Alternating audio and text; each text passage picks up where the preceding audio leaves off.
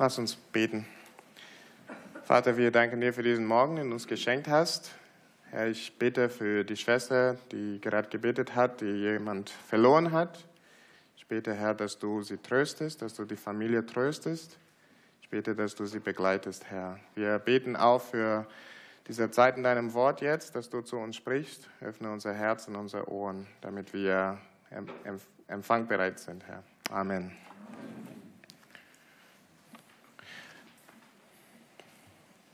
Bist du ein Kind oder bist du ein Waisenkind?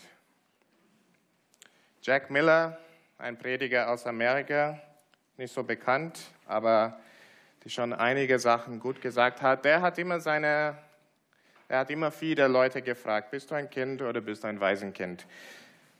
Ein Kind fühlt sich geliebt, unterstützt und geborgen. Ein Kind muss sich keine Sorgen machen, denn um ihn wird gekümmert. Ein Kind hat optimistische Sicht auf das Leben. Ein Waisenkind dagegen, weil es keine Eltern hat, fühlt sich einsam. Der hat sehr viel Sorgen, der macht sich Sorgen wegen seiner Bedürfnisse. Es muss um sich selbst sorgen, weil keiner andere das tun, tut. Waisenkind hat pessimistische Sicht auf das Leben und viel Angst. Es muss lernen, auf sich selbst zu verlassen. Fühlst du dich wie ein Kind oder wie ein Waisenkind? Welche dieser zwei hat dein Sicht aufs Leben besser beschrieben? Ganz ehrlich. Ist es oft nicht die Gefühle eines Waisenkinds? Lass uns die heutige Geschichte von Jakob anschauen. Ähm, das ist in Kapitel 30 ab Vers 25. Und die soll uns helfen, vielleicht einen besseren Blick auf, unseren, auf unsere Situation geben. Äh, weil die Stelle aber so, lange ich, äh, so lang ist, werde ich die Geschichte einfach nacherzählen. Normalerweise würde ich euch empfehlen, mitzuverfolgen, aber heute kann es ein bisschen schwierig sein. Das heißt, ausnahmsweise müsst ihr das nicht tun. Aber ihr könnt es tun, wenn ihr wollt. Und dann, nachdem ich das nacherzählt habe, werde ich zur Anwendung kommen. Das heißt, die Anwendung ist ganz am Ende heute. Erstmal einfach die Geschichte zuhören. Jakob dient schon lange, schon lange sein Onkel und Schwiegervater, schon einige Jahre, mindestens 14 Jahre. Bisher hat Jakob nur für seinen Onkel gearbeitet, er hat somit keine Möglichkeit gehabt, für sich selbst und für seine Familie zu sorgen. Er ist unter den Obhut noch von seinem Schwiegervater, der hat noch nichts für sich. Er hat aber den Wunsch, zurück nach seiner Heimat zu gehen. Das sehen wir gleich am Anfang. Der will zurück nach Hause gehen. Er teilt es dem Laban mit, seinem Schwiegervater. Oder genauer gesagt, der bittet um Erlaubnis. Und warum muss er um Erlaubnis bitten? Ich meine, wenn wir weg von unserem Job wollen, reichen wir die Kündigung ein und gehen einfach. Ne? Spätestens sechs Monate später. Warum macht er das einfach nicht? Weil das Arbeitsverhältnis zwischen Jakob und Laban ganz anders aussieht. Auch wenn sie Familie sind, ist dieser Arbeitsverhältnis nicht familial, nicht verwandtschaftlich. Jakob ist eigentlich in einem Meister-Diener-Verhältnis hier. Und in der damaligen Zeit hieß es, dass Jakob eigentlich dem Laban gehörte, oder zumindest alles, was Jakob hatte, gehörte dem Laban. Inklusive seiner Frauen, seiner Kinder, weil diese wurden ihm gegeben, nachdem er gekommen ist. Anscheinend ist Jakob allmählich in diese Abhängigkeitsverhältnis hineinspaziert ohne das wirklich zu wollen oder merken. Aber auf alle Fälle kann er nicht einfach gehen wie wir, wenn wir unseren Job nicht mögen. Höchstens kann er gehen, aber dann alleine, muss alles zurücklassen. Laban will ihn nicht ziehen lassen, weil er sagt in Vers 27, ich spüre, dass mich der Herr segnet um deinetwillen. Das heißt, bleibe hier. Nicht, weil ich dich lieb habe oder so, aber ich kriege was, weil du hier bist. Jakob als Abrahams Nachkomme und Erwählter Gottes ist ein Segensträger. Deswegen passiert das. Ne? Äh, Gott legt Segen auf Jakob und alles, was er tut. Und Laban weiß es. Er kann davon profitieren. Als Jakob gekommen ist, war, war Laban eigentlich nicht so reich. Er hatte sehr wenige Sachen. Aber nun hat er sehr viele Sachen. Das ist nur wegen Jakob. Also schlau und eigennützig versucht Laban dann seinen Schwiegersohn zu überreden, weiterhin für ihn zu arbeiten.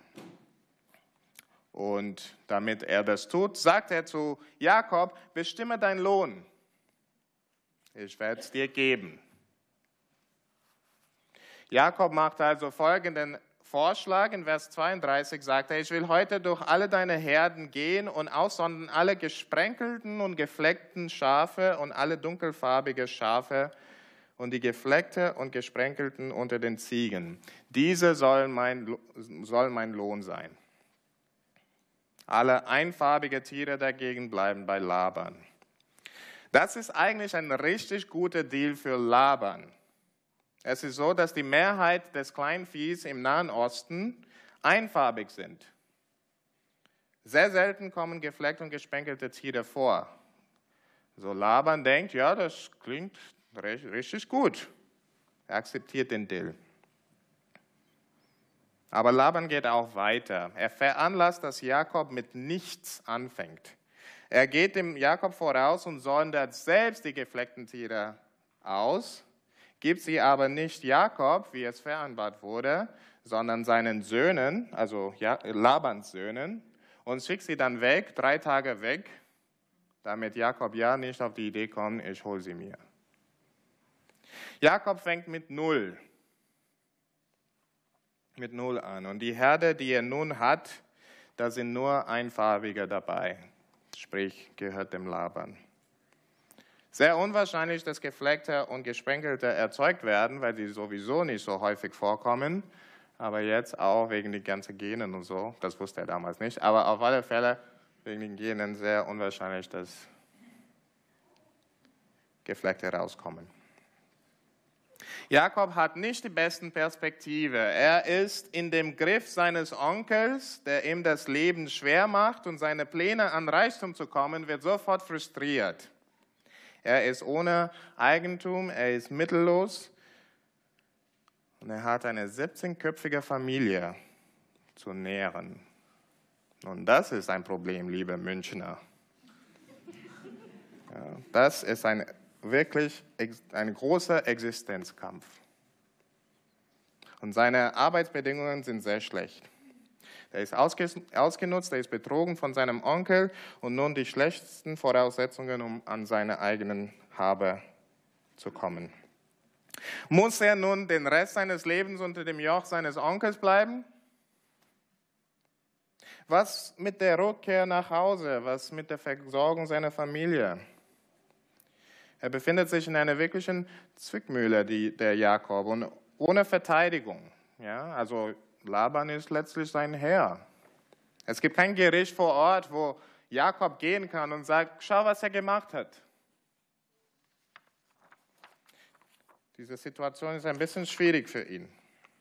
Wie wird er da rauskommen, ohne seine ganze Familie zu verlieren?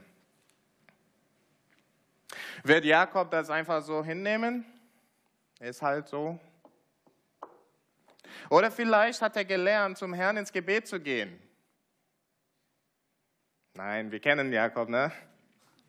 Der nimmt die dritte Option. Feuer mit Feuer. Treu zu seinem Charakter. Betrug. Das kann er gut. Er versucht einen Zuchttrick. ja, um gefleckte und gesprenkelte zu produzieren. Und es sieht so aus. Jakob nimmt frische Ruten von Pappeln, Mandeln und Platanenbäumen. Er stellt weiße äh, Streifen daran, indem das Weiße dann an den Ruten bloßgelegt werden. Und dann macht er das in die Tränkrinnen, ähm, in die so Wassertränken, wo die Tiere kommen zu trinken. Äh, und die Idee da ist, dass wenn sie brünstig dann werden, weil normalerweise sind sie brünstig geworden, als sie da waren, ähm, sehen sie diese Streifen und die Vorstellungskraft soll dazu führen, dass sie ähm, Nachwuchs werfen, die gefleckt sind und gesprenkelt sind. Ja? So, dieser Zuchttrick, Zuchttrick soll es klappen? Eigentlich nicht. Es ist ein Blödsinn von Biologie her. Ja, die Vorstellungskraft bei der Brunst hat biologisch keine Auswirkung. Aber erstaunlicherweise klappt es. Die Tiere werfen gestreifte, gesprenkelte und gefleckte ähm, Lämmer und so weiter aus. Jakob klopft sich bestimmt auf die Schulter. Was für eine brillante Idee hatte ich. Aber ein Kommentator schrieb, dieses Experiment wurde wahrscheinlich niemals in irgendeiner anderen Situation erfolgreich durchgeführt. Was ganz, ganz, ganz, ganz eindeutig hier ist, dass Gott im Hintergrund steht und veranlasst, dass Jakobs brillante Idee tatsächlich Erfolg hat. Gott wirkt zugunsten Jakobs. Das ist ein bisschen wie ein Kind, das hochgehalten wird von Papa und sagt, sieh, schau Mama, ich fliege. Genau. Mit göttlichem Eingriff funktioniert es. Jakob wiederholt das Fieder und Feder, irgendwann direkt mit den gefleckten und schwarzen Tieren, sodass weitere Gefleckte geboren werden. Und so macht er für sich eine Herde. Ja, es ist eigentlich ein Wunder. Aber das ist nicht alles. Und hier kommt der Betrug von Jakob besonders heraus. Er benutzt diese Technik, die er herausgefunden hat, nur wenn die kräftiger und stärkeren Tiere brünstig werden, damit die gefleckten Tiere, die dann geboren sind, auch stark sind. Wenn die Schwachen brünstig werden, lässt er die weg. So bekommt Laban nur die Schwachen. Und so wird Jakob sehr, sehr reich. Ja? Also sechs Jahre gehen vorüber, sechs Jahre äh, gehen und dann ähm, er natürlich mit der ganzen Herde, die er jetzt bekommt, äh, kauft er sich mehr Tiere, Mägde, Kamelen, Eseln. Von null wird er sehr, sehr reich. Es sind 20 Jahre vergangen, seit Jakob angekommen ist.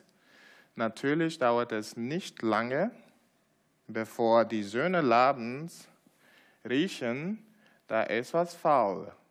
Wir wissen nicht genau, aber sowas passiert nicht. Wie kommt er zu so viel Reichtum, der Jakob? Irgendwie muss er unseren Vater über den Tisch gezogen haben. Das kennen wir auch von unserem Vater. Das passiert nicht einfach so.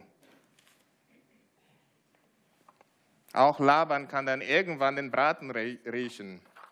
Und Jakob bekommt es mit. Nun ist es höchste Zeit zu gehen. Glücklicherweise für ihn bestätigt der Herr das auch. Der Herr sagt zu ihm, kehre zurück in das Land deiner Väter und deiner Verwandtschaft und ich will mit dir sein. Ganz persönliches Wort an Alex. Ja, nee. Vielleicht ist der eine oder andere irritiert die, an dieser Stelle, ne? weil der Herr kommt zu ihnen und bestätigt, du sollst jetzt gehen. Auch wenn Jakobs Taten an sich nicht wirkungsvoll waren, was Jak Jakobs Motivation war ganz klar, ne? das war Betrug. Wie kann Gott einfach darüber hinwegschauen und ihn quasi bestätigen? Das ist eine sehr gute Frage. Wir machen weiter. Lass es einmal sacken. Jakob muss aufbrechen, aber ein kleines Problemchen. Das muss er noch mit seiner Frau klären. Sind Sie bereit, Ihre Heimat zu verlassen? Sind Sie bereit, Ihr Vater zu verlassen, Ihre Familie zu verlassen? Wie wird er sie überzeugen, dass sie gehen sollen? Armer Jakob, immer das Opfer, erklärt seine traurige Lage seiner Familie. Er sagt zu seiner Frau, irgendwie mag euer Vater mich nicht mehr. Ihr wisst, ich habe so viel für ihn gemacht. Meine ganze Kraft habe ich für ihn eingesetzt. Trotzdem betrügt er mich ständig. Ein Esel nennt den anderen Langohr.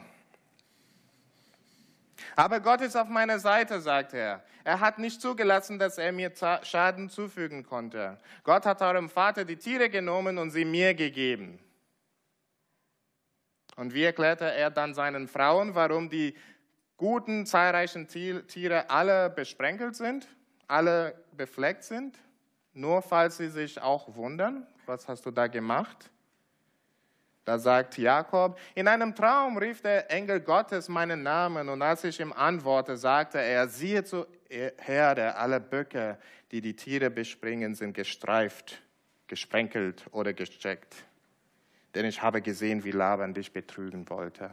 Was er sagt da ist, ja, das ist einfach so passiert. Er hat damit nichts zu tun gehabt, der Herr war das. Jakob saß einfach da und hat seine Arbeit und plötzlich, voilà, die waren alle befleckt. Die waren alle besprenkelt. Und nun auf das anfängliche Ziel des Gesprächs zurückzukommen, warum müssen sie jetzt gehen? Weil Gott es mir sagt, sagt er.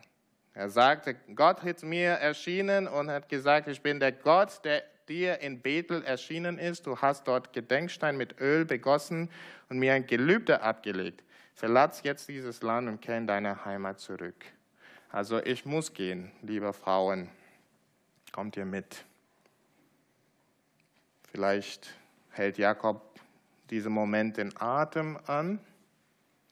Kaufen Sie mir das ab? Glücklicherweise für ihn wollen die Frauen auch weg. Sie sind ja in einer dysfunktionalen Familie. Sie gelten sowieso als nichts in ihrem Vaterhaus. Ihr Vater hat sogar ihren Brautpreis weggenommen und für sich selbst verbraucht. Es war keine glückliche Familie. Sie schreiben die Schicksalswende dann Gottes Taten zu, also die Frauen, und stehen völlig hinterm Jakob und sagen, ja, lass uns gehen. Und so bricht Jakob mit seiner Familie und Habe auf, um zurück nach Kanaan zu gehen. Treu aber seinem Charakter tut er es nicht offen und aufrichtig, sondern hinter Labans Rücken, während er weg beim Scheren von Schafen ist. Beim Rausgehen bedient sich Rahel an einem Hausgötzen ihres Vaters. Der Text sagt nicht, warum sie das macht, aber wahrscheinlich sieht sie das als Glücksbringer, stillt das einfach. Drei Tage sind sie dann unterwegs und erst dann lernt Laban davon. Laban ist aufgebracht, also der ist wirklich wütend. Er jagt ihm nach, nicht ein Tag, nicht zwei Tage, sieben Tage dauert es, aber es ist ihm egal, er will mit diesem Schwiegersohn von ihm mal konfrontieren. Er holt ihn ein. Ich habe keine Ahnung, was Laban vorhatte zu tun, aber wahrscheinlich es war nichts Gutes, weil er nimmt ein paar Leute mit. Glaube nicht, dass er einfach einen Abschiedskuss geben wollte. Auf alle Fälle, auf dem Weg dahin, erscheint ihm Gott in einem Traum und warnt ihn, hüte dich mit Jakob im Guten oder Bösen zu reden.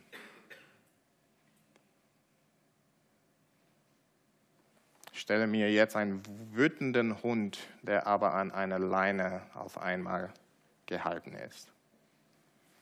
Er darf Jakob nicht antasten.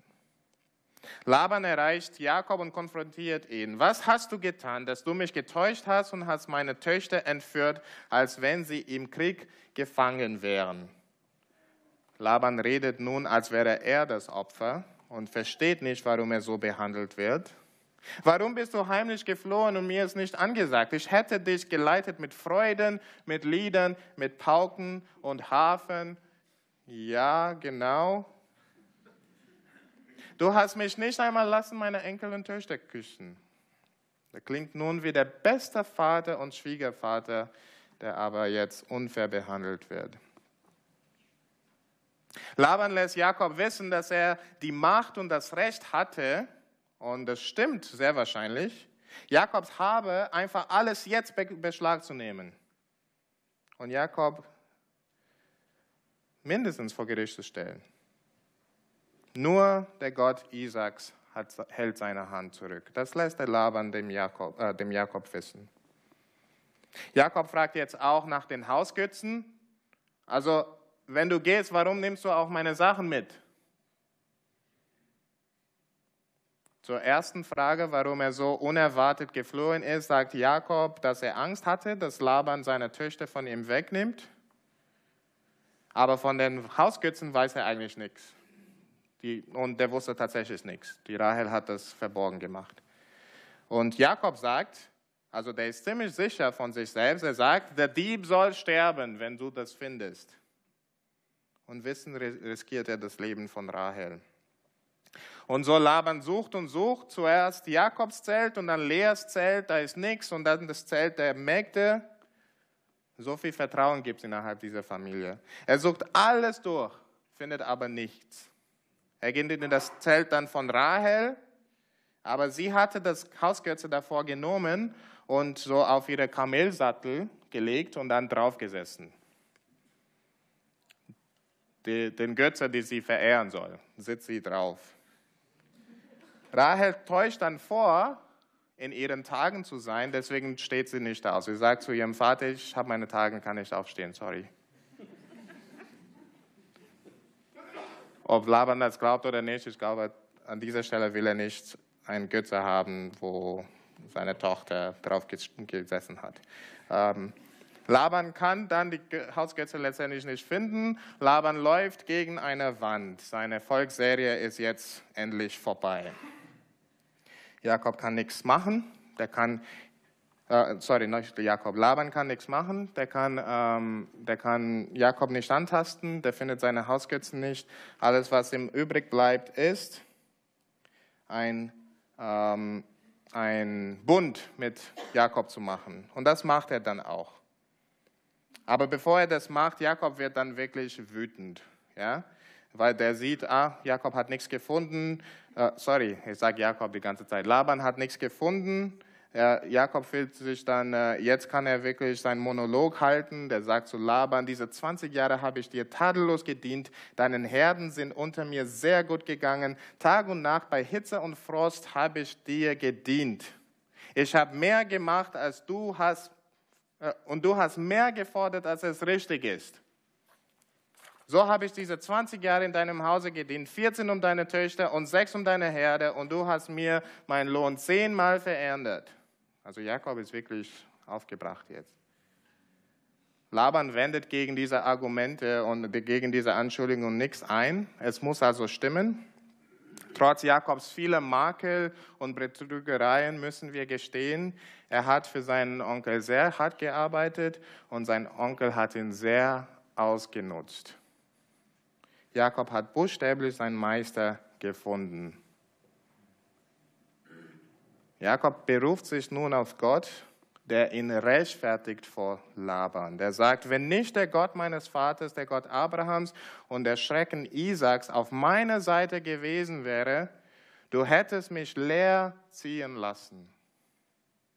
Aber Gott hat mein Elend und meine Mühe angesehen und hat diese Nacht rechtes Urteil gesprochen. Ich glaube nicht, dass Laban von den Argumenten Jakobs überzeugt ist, in dem Sinne, dass er jetzt ihn einfach gehen soll und so, weil er sagt am Ende, alles, was du hast, ist eigentlich mein. Aber Gott hat ihm die Hände gebunden. Er kann nichts machen. Laban sieht, Gott stellt sich zu Jakob ganz offensichtlich. Ich kann nichts machen. Ich muss ihn ziehen lassen. Und weil er nichts dagegen machen kann, lädt er Jakob ein, wie schon gesagt, mit ihm einen Bund zu schließen. Der Bund besteht daraus, dass Jakob sich gut um die Töchter Labans kümmern soll und keine weiteren Frauen nehmen darf. Komisch für unsere Ohren, aber anscheinend wäre das für Jakob wirklich ein Problem gewesen. hat bisher vier schon. Und das andere Teil von diesem Bund ist, dass beide sich aus dem Gebiet von dem anderen raushalten sollen. Ja, also Laban darf nicht, also sie machen so zwei Steinehaufen. Auf der einen Seite darf nicht der Jakob gehen, auf der anderen Seite darf nicht Laban gehen. Ja, sie sollen raushalten voneinander. Gott wird als Zeuge berufen. Sie opfern, sie essen gemeinsam und dann am Morgen segnet Laban seine Familie und kehrt wieder heim. Laban lässt Jakob mit allem wegziehen. So, scha so schaute es am Anfang nicht an. Erinnert euch, wo wir angefangen haben. Jakob war mittellos in den Griffen von seinem schlauen Schwiegervater. Und nun ist er sehr reich, kann von seinem Schwiegervater völlig und endgültig loskommen, ohne die Sorge zu haben, er wird irgendwann mal Recht gegen mich erheben. Was war entscheidend in dieser Wende?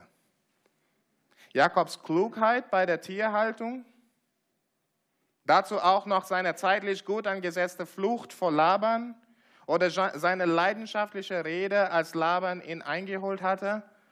Was denkt ihr? Ohne Gott wäre das alles in die Luft gegangen. Seine Tierhaltungsmaßnahmen hätten für sich alleine keine guten Ergebnisse hervorgebracht. Bei seiner Flucht wurde er letztlich eingeholt. Und seine leidenschaftliche Rede scheint den Laban nichts bewegt zu haben. Aber Gott stand ihm bei. Gott schenkte ihm Gelingen bei seiner Tierhaltung.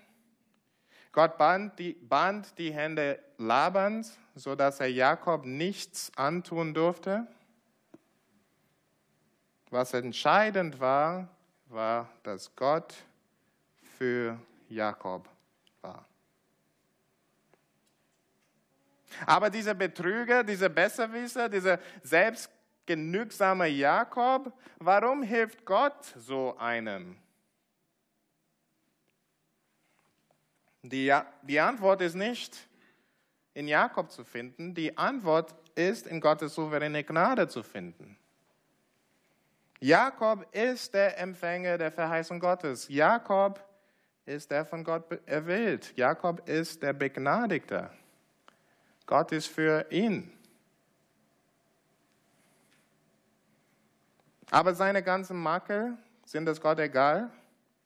Nein, Gott hat ihn oft diszipliniert. Das haben wir in den letzten Wochen gehört, das werden wir auch noch hören. Gott wird ihn weiter disziplinieren. Gott wird ihn noch auf die Knie bringen.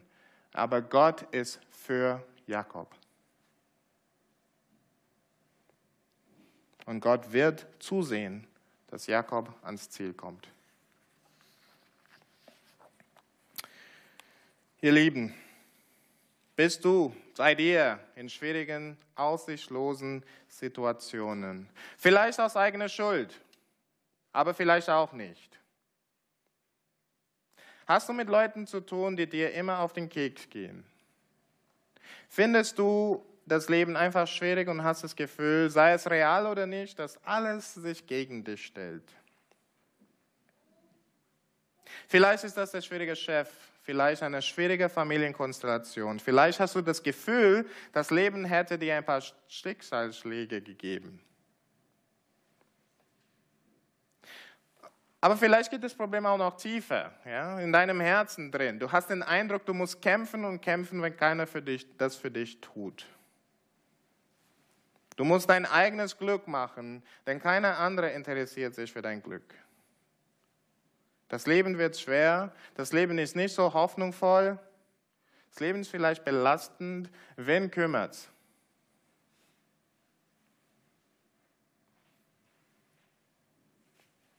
Bist du ein Kind oder ein Waisenkind?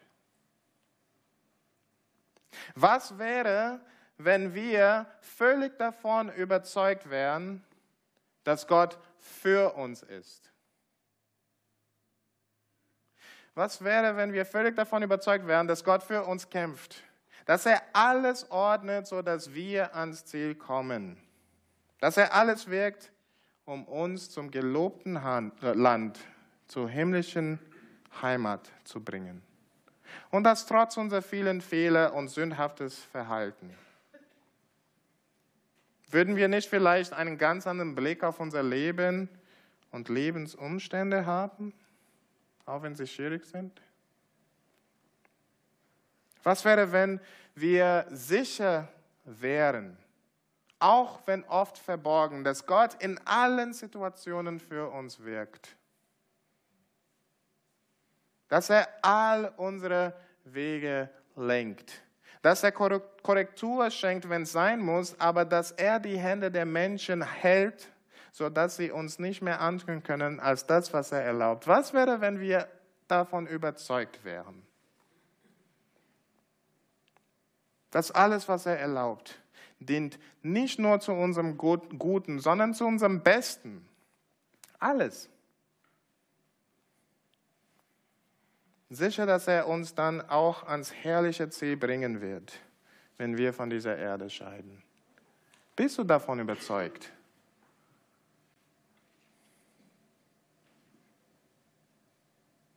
Oder können wir eigentlich so sicher sein? Ist das nicht ein bisschen anmaßend? Jakob hatte die Verheißung Gottes. Ja, Jakob war ein Nachkomme Abrahams. Wir haben sowas nicht. Sowas können wir von uns nicht sagen. Doch, Christus ist die Erfüllung aller dieser Verheißungen. Christus, der Nachkomme Abrahams. In ihm, sagt die Bibel, sind alle Verheißungen Ja und Amen. Diejenigen, die in Christus sind, die sind die wahren Kinder Abrahams. Das heißt, ob du auf die gute Seite Gottes bist oder nicht, entscheidet sich, wie du zu diesem Segensträger Jesus Christus stehst. Nun, natürlich trifft es nicht auf alle. Ne? Und ich glaube auch, leider in diesem Raum trifft es nicht auf alle, weil manche hier sitzen vielleicht, die Jesus noch nicht als Retter und Herrn anerkannt haben. Aber ihm gegenüber können wir nicht neutral sein. Ja, bist du nicht für ihn, bist du gegen ihn. Wieso? Wegen unserer Sünde sind wir Gottes Feinde von Natur aus. Das heißt, Gott stellt, Gott stellt sich gegen uns, genauso wie er bei Laban gemacht hat. Nur durch Jesus kann dieser Zustand ändern. Und Labans Geschichte ist ein Bild für uns, was passiert, wenn wir auf die falsche Seite sind. Ja, für eine Zeit lang kann es ganz gut gehen. Er hatte Jakob unter seiner Kontrolle, bis Gott sich für Jakob eintrat, bis Gott sich gegen Laban stand. Die Geschichte hat sich gewendet. Laban sah am Ende sein Wert seiner Habe in Rauch aufgehen. Und das, weil er sich gegen Jakob, ein Betrüger, stellte. Wie viel schlimmer, wenn wir uns gegen den heiligen Sohn Gottes stellen. Wenn Gott gegen dich ist, wer oder was kann dir helfen? Ich lade dich ein, stell dich zu Jesus. Stell dich zu Jesus, komm zu Jesus. Und wenn du das machst, oder ich gehe davon aus, die meisten von euch, ich rede jetzt zu euch, wenn, wenn ihr das gemacht habt, wenn ihr in Christus seid, wenn ihr zu diesem Segensträger steht, Gott ist für dich. Genauso wie Gott für Jakob war, Gott ist für dich. Auch wenn du es immer wieder verbockst, verbockst und versuchst eigenhändig zu handeln. Gott ist für dich. Gott steht zu dir. Warum? Weil Jesus der Segensträger ist auch derjenige, der sich hingab, um Vergebung all deiner Sünden zu ermöglichen. Er ermöglicht auch die Versöhnung mit Gott und er gewinnt für dich alle Segnungen Gottes, alle Reichtümer der jetzigen zukünftigen Welt, sagt Epheser 2. Gott ist nicht gegen dich, Gott ist für dich. Und Gott hat sich entschlossen, alle Menschen, die mit Jesus Christus verbunden ist, reichlich zu segnen, für sie zu kämpfen und sie nach Hause zu bringen. Er wirkt alles, alles für dich. Predigt das euch selbst immer wieder. Es wird euren Blick des Lebens ändern. Habt keine Angst vor Umständen. Habt keine Angst vor Schwierigkeiten. Habt keine Angst vor der Zukunft. Weder im Leben noch im Tod. Gott ist für dich. Gott wirkt für dich. Wenn du Christ bist, musst du nicht wie ein Waisenkind verzweifelt und bedrückt um dein Leben kämpfen. Vergiss das nicht. Lass uns beten.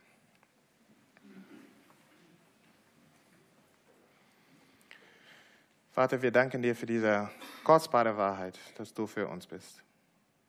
Wir danken dir so sehr, dass du alles wirkst zu unserem Guten, auch wenn wir das nicht sehen, auch wenn es manchmal verborgen ist. Überzeuge uns, Herr, von dieser Wahrheit. Hilf uns zu erinnern, wir sind keine Waisenkinder, wir sind Kinder. Und Herr, für diejenigen, die das noch nicht kennen, für diejenigen, die vielleicht doch noch Waisenkinder sind, öffne ihnen die Augen, öffne ihnen die Herzen, Jesus zu sehen, sodass sie Jesus annehmen können und somit deine Kinder werden, Herr, sodass sie diese Gewissheit auch haben können. Wir danken dir so sehr für Jesus. Wir danken dir so sehr für deine Gnade. Amen. Wir wollen jetzt